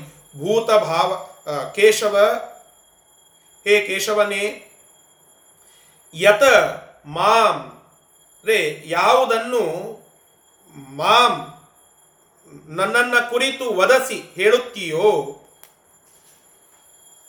ಏತತ ಸರ್ವಂ ಅಂದರೆ ಈ ಮೇಲೆ ಹೇಳಿದಂತಹ ಎಲ್ಲ ವಿಷಯಗಳು ಸಮಸ್ತವಾದಂತಹ ಮಹಾತ್ಮ್ಯ ಏನಿದೆಯಲ್ಲ ಇದು ಋತಂ. ಸತ್ಯ ಅಂತ ಹೇಳಿ ಮನ್ನೆ ನಾನು ತಿಳಿದುಕೊಳ್ಳುತ್ತೇನೆ. ಭಗವಾನ್, ಹೇ ಭಗವಂತನೇ, ಐಶ್ವರ್ಯಾದಿ ಷಡ್ಗುಣಗಳಿಂದ ಸಂಪನ್ನನಾದಂಥವನೇ ಕೃಷ್ಣನೇ, ತೇ ವ್ಯಕ್ತಿಂ. ವ್ಯಕ್ತಿ ಅಂದರೆ ಸಾಮರ್ಥ್ಯ ಅಂತ ಅರ್ಥ. ವ್ಯಕ್ತಿ ಅಂದರೆ ಇಲ್ಲಿ ಸಾಮರ್ಥ್ಯ ಅಂತ ಅರ್ಥ. ತೇ ವ್ಯಕ್ತಿಂ. ನಿನ್ನ ಈ ಅದ್ಭುತವಾದಂತಹ ಸಾಮರ್ಥ್ಯವನ್ನು ನಾನು ತಿಳಿದುಕೊಂಡೆ ಅಂತ ನಾನು ಅನ್ಲಿಕ್ಕೆ ಬರೋದಿಲ್ಲ. ಯಾಕೆ? ದೇವಾಹ ನ ವಿದುಹು ದೇವಾಹ ನ ವಿದುಹು. ಆ ದೇವತೆಗಳೆಲ್ಲ ಏನಿದ್ದಾರಲ್ಲ, ನ ವಿದುಹು, ತಿಳಿದುಕೊಳ್ಳಲಿಕ್ಕೆ ಶಕ್ಯವಾಗಿಲ್ಲ. ಇದು ಎಲ್ಲಿಯ ಮಾತು ಅಂತಂದ್ರೆ ಭಾಗವತದ ಮಾತು. ನಾವು ಅದನ್ನ ಅರ್ಥ ಮಾಡ್ತಾ ಹೋಗಬೇಕು. ಈ ಮಾತುಗಳು ಇದಕ್ಕೆ ಮತ್ತು ಭಾಗವತಾದಿ ಗ್ರಂಥಗಳಿಗೆ ಒಂದು ಕನೆಕ್ಷನ್ ಅನ್ನು ಇಟ್ಕೊಳ್ತಾ ಗೀತೆಯನ್ನು ಓದಬೇಕು. ಅವಾಗ ಸರಿಯಾಗಿ ಅರ್ಥವಾಗ್ತಾ ಹೋಗ್ತದೆ. ಎಲ್ಲಿ ಬಂದಿದೆ ಇದು ಅಂತಂದ್ರೆ, ಇದೇ ಶಬ್ದವೇ, ನ ವಿದುಹು ಅಂತೆ ಬಂದಿದೆ. ಎಲ್ಲಿ ಅಂತಂದ್ರೆ ಯಸ್ಯಾಂತಂ ನ ವಿದುಸುರಾ ಸುರಗಣ. ದೇವಾಯ ತಸ್ಮೈ ನಮಃ. ಯಂ ಬ್ರಹ್ಮ ವರುಣ ಇಂದ್ರ ರುದ್ರ ಮರುತಃ. ಸ್ತುನ್ವಂತಿ ದಿವ್ಯೈಸ್ತವೈ. ವೇದೈ ಸಾಂಗ ಪದ ಕ್ರಮ ಉಪನಿಷದೈಹಿ ಗಾಯಂತೀಯಂ ಸಾಮಗಾಃ ಈ ಎಲ್ಲ ದೇವತೆಗಳು ಸಾಮಗಾನವನ್ನು ಮಾಡುವಂಥವರು, ಇವರೆಲ್ಲ ಭಗವಂತನನ್ನ ವೇದಗಳಿಂದ ಸ್ತೋತ್ರ ಮಾಡುತ್ತಾರೆ, ಗಾನ ಮಾಡುತ್ತಾರೆ. ಧ್ಯಾನಾವಸ್ಥಿತ ತದ್ಗತೇನ ಮನಸಾ ಪಶ್ಯಂತಿ ಯಂ ಯೋಗಿನೋ ಯಸ್ಯಾಂತಂ. ಧ್ಯಾನದಲ್ಲಿ ನಿಷ್ಠವಾದಂತಹ ಬುದ್ಧಿಯನ್ನು ಇಟ್ಟಂತವರಾಗಿ ಭಗವನ್ನಿಷ್ಠ ಬುದ್ಧಿಯಿಂದ ಧ್ಯಾನವನ್ನ ಮಾಡುವಂತಹ ಮಹಾಮಹಾ ಯೋಗಿಗಳು, ಸಾಧುಗಳು, ಸಂತರು, ಮಹಾತ್ಮರು, ಧೀಮಂತರು ಇವರೆಲ್ಲರೂ ಕೂಡ ನಿನ್ನನ್ನು ಸ್ತೋತ್ರ ಮಾಡುತ್ತಾ ಧ್ಯಾನದಲ್ಲಿ ತೊಡಗಿದ್ದಾರೆ. ಆದರೆ ನೀನೆಂತವ ಯಸ್ ಯಾಂತಂ ಯಾರ ಅಂತವನ್ನ, ಯಾರ ಕೊನೆಯನ್ನ? ಇವನ ತಿಳುವಳಿಕೆ ಇಲ್ಲಿಗೆ ಮುಗೀತು, ಈ ಸಿಲೆಬಸ್ ಇಲ್ಲಿಗೆ ಮುಗೀತು ಅಂತ ಹೇಳಿ ಯಸ್ಯಾಂತಂ ನ ವಿದುಹು. ಅದೇ ನ ವಿದುಹು ಇಲ್ಲಿ ಬಂತು. ಯಸ್ಯಾಂತಂ ನ ವಿದುಹು ಅಸುರ ಅಸುರಗಣಾ ಸುರ ಅಸುರ ಅನ್ನುವ ಶಬ್ದವೇ ಇಲ್ಲಿ. ನ ವಿದುಹು ದೇವಾನ್ ದಾನವ. ದೇವತೆಗಳು ದಾನವರು ಇವರ ಸಮೂಹ ಏನೇ ಮಾಡಿದರೂ ಕೂಡ ಭಗವಂತನ ಕೊನೆಯನ್ನ, ಅಂದರೆ ಭಗವಂತನನ್ನ ಪೂರ್ಣವಾಗಿ ಅರ್ಥ ಮಾಡಿಕೊಳ್ಳಲಿಕ್ಕೆ ಆಗಲಿಲ್ಲ. ಅಂತಹ ದೇವಾಯ ತಸ್ಮೈ ನಮಃ. ಭಾಗವತ ಕೊನೆಯಲ್ಲಿ ಹೇಳುವಂತಹ ಮಾತು, ಭಗವಂತನನ್ನ ಡಿಫೈನ್ ಮಾಡುವಂತಹ ಒಂದು ಮಾತು. ಆ ಮಾತನ್ನ ಗ್ರಹಣ ಮಾಡಿ ಅರ್ಜುನ ಇಲ್ಲಿ ಹೇಳಿದ ಏನಂತ? ತೇ ವ್ಯಕ್ತಿಂ ದೇವಾಹ ನ ವಿದುಹು, ದಾನವಾಹ ನ ವಿದುಹು. ದೇವತೆಗಳಿಗೆ ಅರ್ಥವಾಗಿಲ್ಲ, ದಾನವರಿಗೆ ಅರ್ಥವಾಗಿಲ್ಲ. ಸುರಾಸುರಗಣರಿಗೆ, ಆ ಗಣಕ್ಕೆ ಅರ್ಥವಾಗಲಿಕ್ಕೆ ಶಕ್ಯವೇ ಇಲ್ಲ. ಇಂತಹ ಮಹಾಮಹಿಮೆ ನಿನ್ನದು. ನೋಡ್ರಿ, ಸ್ತೋತ್ರ ಮಾಡುವ ಪರಿ. ಏ, ನಿನ್ನನ್ನು ನಾನೆಲ್ಲ ಅರ್ಥ ಮಾಡಿಕೊಂಡು ಬಿಟ್ಟೆಪ್ಪ. ಇವತ್ತೇನು ಮುಗೀತು? ಭಗವಂತನ ಕುರಿತಾದಂತಹ ಸಿಲಾಬಸ್ ಏನಿದೆ ಎಲ್ಲ ಮುಗೀತು. ಮತ್ತೆ ಬೇರೆ ಸಿಲಾಬಸ್ ಅನ್ನ ಸ್ಟಾರ್ಟ್ ಮಾಡೋಣ. ಅಂತ ಹೇಳಲಿಕ್ಕೆ ಬರೋದಿಲ್ಲ. ಎಷ್ಟು ಚಿಂತನೆ ಮಾಡಿದ್ರು ಮುಗಿಯದ ಒಂದು ವ್ಯಕ್ತಿತ್ವ. ಎಷ್ಟ ಅಗೆದರೂ ಸಿಗದೇ ಇರುವಂತಹ, ಮುಗಿಯದೇ ಇರುವಂತಹ ಆಳ ಆ ಅಗಲ. ಅದು ಭಗವಂತನದ್ದು. ಇಂತಹ ಮಾತನ್ನ ಸ್ತೋತ್ರ ಮಾಡಬೇಕು ಅಂತ ಅರ್ಜುನ ಈ ಸ್ತೋತ್ರ ಸಾಹಿತ್ಯಕ್ಕೆ ಒಂದು ಬುನಾದಿಯನ್ನು ಹಾಕಿಕೊಟ್ಟ. ಏನಂತ? ತೇ ವ್ಯಕ್ತಿಂ ದೇವಾಹ ನ ವಿದುಹು ದಾನವಾಹ ನ ವಿದುಹು. ನಿನ್ನ ಈ ವ್ಯಕ್ತಿತ್ವವನ್ನು ಭಗವಂತ, ನಿನ್ನ ಈ ವ್ಯಕ್ತಿತ್ವವನ್ನ ದಾನವರಿಗೆ ತಿಳಿಯೋದೇ ಇಲ್ಲ. ದೇವತೆಗಳಿಗೂ ಪೂರ್ಣವಾಗಿ ತಿಳಿಲಿಕ್ಕೆ ಶಕ್ಯವಿಲ್ಲ. ಇಂತಹ ನಿನ್ನ ವ್ಯಕ್ತಿತ್ವ. ಮತ್ತೆಂತಹದ್ದು? ಹದಿನೈದನೇ ಶ್ಲೋಕದಲ್ಲಿ ಮುಂದುವರೆಸ್ತಾನೆ. स्वयमेवात्मनात्मानम् स्वयमेवात्मनानात्मम् स्वयमेवात्मनात्मानम् स्वयमेवात्मनात्मानम् वेत्थत्वम् ಪುರುಷೋತ್ತಮ. ವೇಥತ್ವಂ ಪುರುಷೋತ್ತಮ. ಭೂತ ಭಾವನ ಭೂತೇಶ ಭೂತ ಭಾವನ ಭೂತೇಶ ದೇವ ದೇವ ಜಗತ್ಪತೆ. ದೇವ ದೇವ ಜಗತ್ಪತೆ. ಭಗವಂತನ ಸ್ತೋತ್ರವನ್ನ ಮುಂದುವರಿಸಿ ಹೇಳುತ್ತಾ ಇದ್ದಾನೆ ಹೇ ಭೂತಭಾವನ ಹೇ ಸಕಲ ಭೂತಗಳಿಗೆ ಭಾವನ ಅಂದ್ರೆ ಅವರ ಸೃಷ್ಟಿಯನ್ನು ಮಾಡಿದಾತನೇ ಭೂತೇಶ. ಎಲ್ಲಾ ಭೂತಗಳಿಗೆ ಈಶ ನಿಯಾಮಕನಾಗಿ ಇರುವಂತಹ ಭಗವಂತನೇ. ಇವೆಲ್ಲ ವಿಷ್ಣು ಸಹಸ್ರನಾಮದಲ್ಲಿ ಬಂದಂತಹ ವಿಶೇಷಣಗಳು. ಅದನ್ನೆಲ್ಲ ಇಲ್ಲಿ ಸಂಕ್ಷಿಪ್ತವಾಗಿ ಅರ್ಜುನ ಅಲ್ಲಿ ಸ್ತೋತ್ರ ಮಾಡುತ್ತಾ ಇದ್ದಾನೆ. ಕೃಷ್ಣನ ಎದುರಿಗೆ ನಿಂತು, ಜಗತ್ಪತೆ, ಹೇ ಜಗತ್ತನ್ನ ಹಿಡಿದಿಟ್ಟಿರುವಂತಹ ಒಡೆಯನೇ, ಜಗತ್ತನ್ನ ಪಾಲಿಸುವಂತಹ ಒಡೆಯನೇ, ದೇವದೇವ ದೇವದೇವ, ಎಲ್ಲಾ ದೇವತೆಗಳಿಗೆ ದೇವನಾಗಿರ್ತಕ್ಕಂಥವನೇ, ಶ್ರೇಷ್ಠನಾದಂಥವನೇ, ಪುರುಷೋತ್ತಮ, ಕ್ಷರ, ಅಕ್ಷರ ಅಂತ ಎರಡು ಪುರುಷರು. ಆ ಕ್ಷರಾಕ್ಷರ ಪುರುಷ ಶ್ರೇಷ್ಠನೇ ಅನ್ನೋದಕ್ಕೆ ಪುರುಷೋತ್ತಮ ಅಂತ ಹೇಳುತ್ತಾರೆ. ಅದಕ್ಕೊಂದು ಸಪರೇಟ್ ಆದ ಅಧ್ಯಾಯವೇ ಇದೆ, ಅಲ್ಲಿ ಬರ್ತದೆ. ಇಲ್ಲಿ ಸಾಮಾನ್ಯವಾಗಿ ಪುರುಷೋತ್ತಮನೇ, ಅಕ್ಷರ ಮತ್ತು ಅಕ್ಷರರಿಗಿಂತ ಶ್ರೇಷ್ಠನಾದಂತಹ ಪುರುಷನೇ, ತ್ವಂ, ನೀನು, ಸ್ವಯಂ ಏವ. ಸ್ವಯಂ ಏವ? ಇದು ಬಹಳ ಮುಖ್ಯವಾದ ಶಬ್ದ. ಸ್ವತಃನೇ, ಸ್ವಂತವಾಗಿಯೇನೆ, ಆತ್ಮನ, ನಿನ್ನ ಒಂದು ಸ್ವಂತ ಸಾಮರ್ಥ್ಯದಿಂದಲೇನೆ ಆತ್ಮಾನಂ ವೇತ್ತ, ನಿನ್ನನ್ನ ತಿಳಿದುಕೊಳ್ಳುತ್ತೀಯ. ಅಂದ್ರೆ, ಇದನ್ನ, ಇದು ಶಾಸ್ತ್ರದ ಒಂದು ವಿಚಾರವನ್ನು ಅನೇಕ ಬಾರಿ ಹಿಂದೆ ಹೇಳಿದ್ದೇನೆ. ಇದು ಪ್ರಸಂಗ ಅನ್ನೋದಕ್ಕೆ ಮತ್ತೆ ಹೇಳುತ್ತೇನೆ. ಭಗವಂತನ, ಭಗವಂತ ನಮಗೆಲ್ಲರಿಗೂ ಜ್ಞಾನವನ್ನ ಕೊಡುತ್ತಾನೆ. ಅಂದ್ರೆ ಭಗವಂತನಿಗೆ ಜ್ಞಾನವನ್ನು ಕೊಡೋರು ಯಾರು? ಒಂದು ಲೈಟ್ ಇದೆ. ಆ ಲೈಟ್ ಏನು ಮಾಡುತ್ತದೆ? ಒಂದು ವಸ್ತು ನಮಗೆ ಕಾಣಿಸೆ, ಕಾಣಿಸದೇ ಇದ್ದಂತಹ ಸಂದರ್ಭದಲ್ಲಿ ಆ ಲೈಟನ್ನು ಹಚ್ಚಿದ ಕೂಡಲೇ ಅದರ ಬೆಳಕಿನ ಪ್ರಭಾವದಿಂದ ಆ ವಸ್ತು ನನಗೆ ಕಾಣಿಸ್ತದೆ. ಆ ಲೈಟ್ ಕಾಣಿಸ್ಬೇಕಂದ್ರೆ ಏನು ಬೇಕು? ಇನ್ನೊಂದು ವಸ್ತು ಬೇಕಾ? ಇಲ್ಲ. ಆ ಲೈಟು ತನ್ನನ್ನೂ ತಾನು ತೋರಿಸಿಕೊಳ್ಳುತ್ತದೆ. ಇನ್ನೊಂದು ವಸ್ತುವನ್ನು ಕಾಣದೇ ಇದ್ದಂತಹ ಪಕ್ಷದಲ್ಲಿ ಅದು ತೋರಿಸುವಂತೆ ಮಾಡುತ್ತದೆ. ಈ ಎರಡೂ ಸಾಮರ್ಥ್ಯ ಅವನಿಗೆ ಇದೆ. ಆ ಒಂದು ಲೈಟಿಗೆ ಇದೆ. ಹಾಗೆ ಸ್ವಯಂ ಏವ ಭಗವಂತ ಉಳಿದಂಥವರಿಗೂ ಜ್ಞಾನವನ್ನು ಕೊಡುತ್ತಾನೆ, ತನ್ನನ್ನೂ ತಾನು ತಿಳಿದುಕೊಳ್ಳುವಂತಹ ಸ್ವಪ್ರಕಾಶನಾಗಿ ಇದ್ದಾನೆ ಅನ್ನುವ ಅರ್ಥದಲ್ಲಿ ಆತ್ಮನ ಆತ್ಮಾನಂ ವೇತ್ತ. ನಿನ್ನ ಸಾಮರ್ಥ್ಯದಿಂದಲೇನೆ ನಿನ್ನನ್ನು ತಿಳಿದುಕೊಳ್ಳುತ್ತೀಯೇ. ಅಂತ ಈ ಪ್ರಕಾರವಾಗಿ ಸ್ತೋತ್ರವನ್ನ ಮಾಡ್ತಾ ಇದ್ದಾನೆ. ಮುಂದುವರೆದು ಹೇಳುತ್ತಾನೆ ಹದಿನಾರನೆಯ ಶ್ಲೋಕದಲ್ಲಿ ಸ್ತೋತ್ರ ಇದೆ ಅಂತ ಸ್ವಲ್ಪ ವೇಗವಾಗಿ ಹೋಗ್ತಾ ಇದ್ದೇನೆ.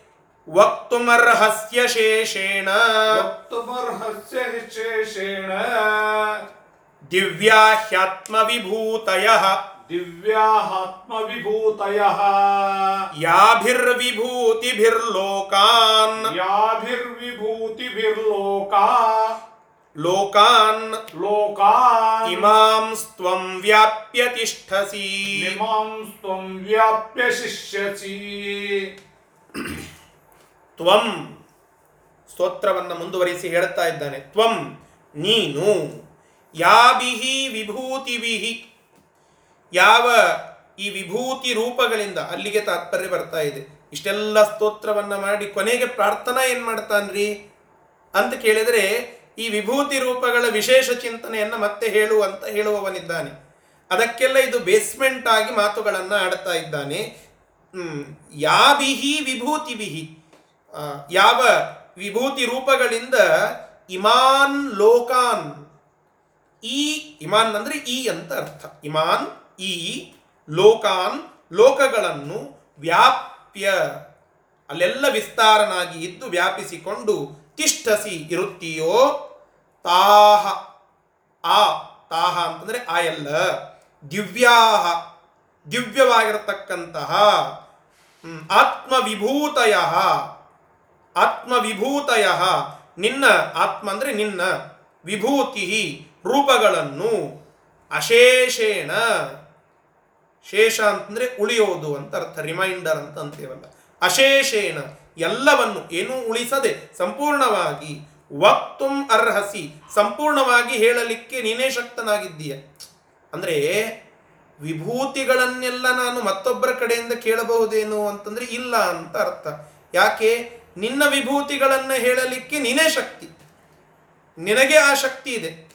ಏ, ಅಲ್ರಿ, ಲಕ್ಷ್ಮೀದೇವಿ ಕಡೆ ಹೋಗಿ ಕೇಳ್ತೀನಿ. ಸಾಧ್ಯ ಇಲ್ಲ ಅಂತ ಹೇಳುತ್ತಾರೆ. ಯಾಕೆ? ಲಕ್ಷ್ಮೀದೇವಿನೇ ಭಗವಂತನ ಆ ಉಗುರಿನಲ್ಲಿ ಇರುವಂತಹ ಒಂದು ಸಣ್ಣ ಮೂಲೆಯಲ್ಲಿ ಇರುವ ಭಗವಂತನ ಅನಂತ ಗುಣಗಳನ್ನ ಚಿಂತನ ಮಾಡಲಿಕ್ಕೆ ಅವಳಿಗೆ ಸಮಯ ಸಾಕಾಗ್ತಾ ಇಲ್ಲ ಅಂತ ಸ್ತೋತ್ರ ಮಾಡುತ್ತಾರೆ.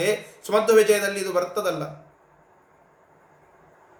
ಆ ಭಗವಂತನ ಪಾದದ ಬೆರುಳಿನ ಒಂದು ಮೂಲೆಯಲ್ಲಿ ಇರುವ ಅನಂತ ಅನಂತ ಅನಂತ ಗುಣಗಳನ್ನ ಚಿಂತನ ಮಾಡಲಿಕ್ಕೆ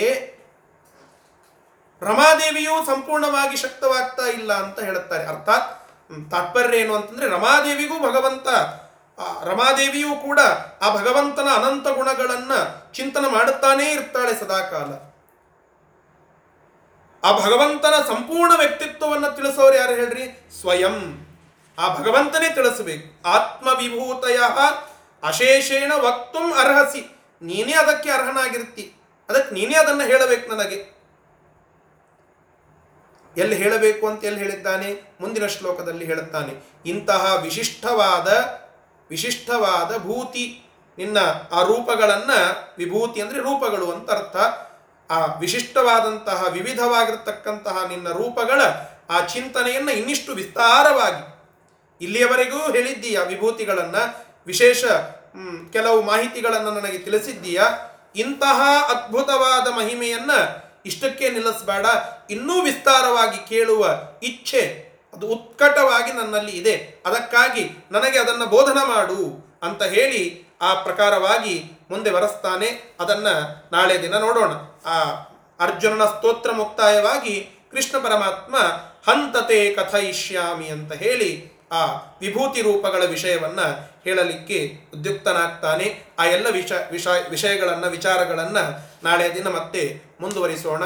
ಶ್ರೀ ಕೃಷ್ಣಾರ್ಪಣಮಸ್ತು ಹರೈ ನಮಃ. ಆಚಾರ್ಯ ಅಸೀತ್ ಅಂದ್ರೇನು ಹ? ಅಸೀತರು ಅಂದ್ರೆ ಹದಿಮೂರು ಅಸ್ ಅಸೀತಾ ದೇವಲರು ಅಂತ ನಾರದರು ಅಸೀತರು ದೇವಲರು ಅಂತ ಹೇಳಿ ಈ ಧೌಮ್ಯಾಚಾರ್ಯರು ಅಂತ ಏನು ಬರ್ತಾರಲ್ಲ ಮಹಾಭಾರತದ ಕಥೆಯಲ್ಲಿ ಧೌಮ್ಯಾಚಾರ್ಯರು ಅಂತ ಎಲ್ಲ ಬರ್ತಾರಲ್ಲ ಧೌಮ್ಯಾಚಾರ್ಯರ ಅಣ್ಣಂದಿರು ಅಂತ ಹೇಳುತ್ತಾರೆ. ಅಸೀತರು ದೇವಲರು ಅಂತಂದ್ರೆ ಮಹಾ ಋಷಿಗಳವರು. ಆ ಋಷಿಗಳ ಹೆಸರನ್ನ ಹೇಳಿಗತ್ತಾರೆ ಈ ಭೀಷ್ಮಾಚಾರ್ಯರ ಅಂದರೆ ಅವರು ದೇಹತ್ಯಾಗವನ್ನು ಮಾಡುವಾಗ ನಾರದರು, ಅಸೀತರು, ದೇವಲರು ಅಲ್ಲೆಲ್ಲ ಇದ್ರು ಅಂತ ವಿಷಯ ಬರ್ತದೆ. ಅಸೀತರು, ದೇವಲರು ಅಂತಂದರೆ ಮಹಾ ಋಷಿಗಳು. ಆ ಋಷಿಗಳ ಹೆಸರದು. ಅಂತಹ ಎಲ್ಲ ಮಹಾ ಋಷಿಗಳಿಂದ ಮಹಾಭಾರತ ಜಗತ್ತಿನಲ್ಲಿ ವ್ಯಾಪ್ತವಾಯಿತು ಅಂತ ನಾವೆಲ್ಲ ಕೇಳುತ್ತೇವೆ. ಅಂತಹ ಋಷಿಗಳಿಂದ ಹೇಳಲ್ಪಟ್ಟಂತಹ ಮಾತು ನಾನು ಹೇಳುತ್ತಾ ಇದ್ದೇನೆ ಅಂತ ಅರ್ಜುನ ಹೇಳುತ್ತಾ ಇರೋದು. ಅಸೀತರು ದೇವಲರು ಅಂದ್ರೆ ಋಷಿ ಶ್ರೇಷ್ಠರು ಆಚಾರ್ಯ ಪೂರ್ಣ ಷಡ್ಗುಣ ಪೂರ್ಣ ಷಡ್ಗುಣ ಅಂತಾರೆ ಇನ್ನೊಂದ್ಸಲ ವಿವರಿಸಿ ಹೇಳ್ರಿ. ಪೂರ್ಣ ಷಡ್ಗುಣ ಅಂತ ಬಂತಲ್ಲ ಆ, ಪರಮಾತ್ಮ ಪೂರ್ಣ ಷಡ್ಗುಣ. ಹೌದು. ಅಂದ್ರೆ ಆ ಪೂರ್ಣ ಷಡ್ಗುಣ ಭಗ ಭಗ ಭಗವಂತ ಅಂತನ್ನುವ ಅರ್ಥಕ್ಕೆ ಭಗವಂತ ಅನ್ನುವ ಶಬ್ದಕ್ಕೆ ಪೂರ್ಣ ಷಡ್ಗುಣ ಅಂತ ಅರ್ಥ ಇದೆ. ಅವು ಆರು ಗುಣಗಳಿವೆ. ಅದೊಂದು ಶ್ಲೋಕ ಇದೆ. ನಾನು ಹಿಂದ್ಕೊಮ್ಮೆ ಹೇಳಿದ್ದೆ, ಆ ಶ್ಲೋಕವನ್ನು ನೋಡಿ ಹೇಳುತ್ತೇನೆ. ಭಗವಂತನಿಗೆ ಆರು ಮುಖ್ಯವಾದಂತಹ ಗುಣಗಳನ್ನು ಅಲ್ಲಿ ಹೇಳುತ್ತಾರೆ. ಅಂತಹ ಆರು ಗುಣಗಳಿಂದ ಭಗವಂತ ಯುಕ್ತನಾಗಿದ್ದಾನೆ. ಆದ್ದರಿಂದ ಭಗವನ್ ಅಂದರೆ ಗುಣಗಳು. ಅಂತಹ ಭಗವನ್ ಆರು ಗುಣಗಳಿಂದ ಪೂರ್ಣನಾದಂತಹ ಭಗವನ್ ಶ್ರೇಷ್ಠನೇ ಷಡ್ಗುಣೈಶ್ವರ್ಯ ಶ್ರೇಷ್ಠನೇ ಅಂತ ಹೇಳುತ್ತಾರೆ. ಈ ಆರು ಗುಣಗಳು ಯಾವುವು ಅಂತನ್ನುವುದನ್ನು ನಾನು ನಿಮಗೆ ನೋಡಿ ಹೇಳುತ್ತೇನೆ. ಅದೊಂದು ಶ್ಲೋಕ ಇದೆ. ಆ ಆರು ಗುಣಗಳ ಪಟ್ಟಿ ಇರುವಂತಹದ್ದು, ಆ ಶ್ಲೋಕವನ್ನ ನಾನು ನಿಮಗೆ ನೋಡಿ ಹೇಳುತ್ತೇನೆ. ಆರು ಗುಣಗಳ ಪಟ್ಟಿನೇ ಇದೆ ಒಂದು. ಅದಕ್ಕೆ ಷಡ್ಗುಣೈಶ್ವರ್ಯ ಸಂಪನ್ನ ಅಂತ ಕರೀತಾರೆ.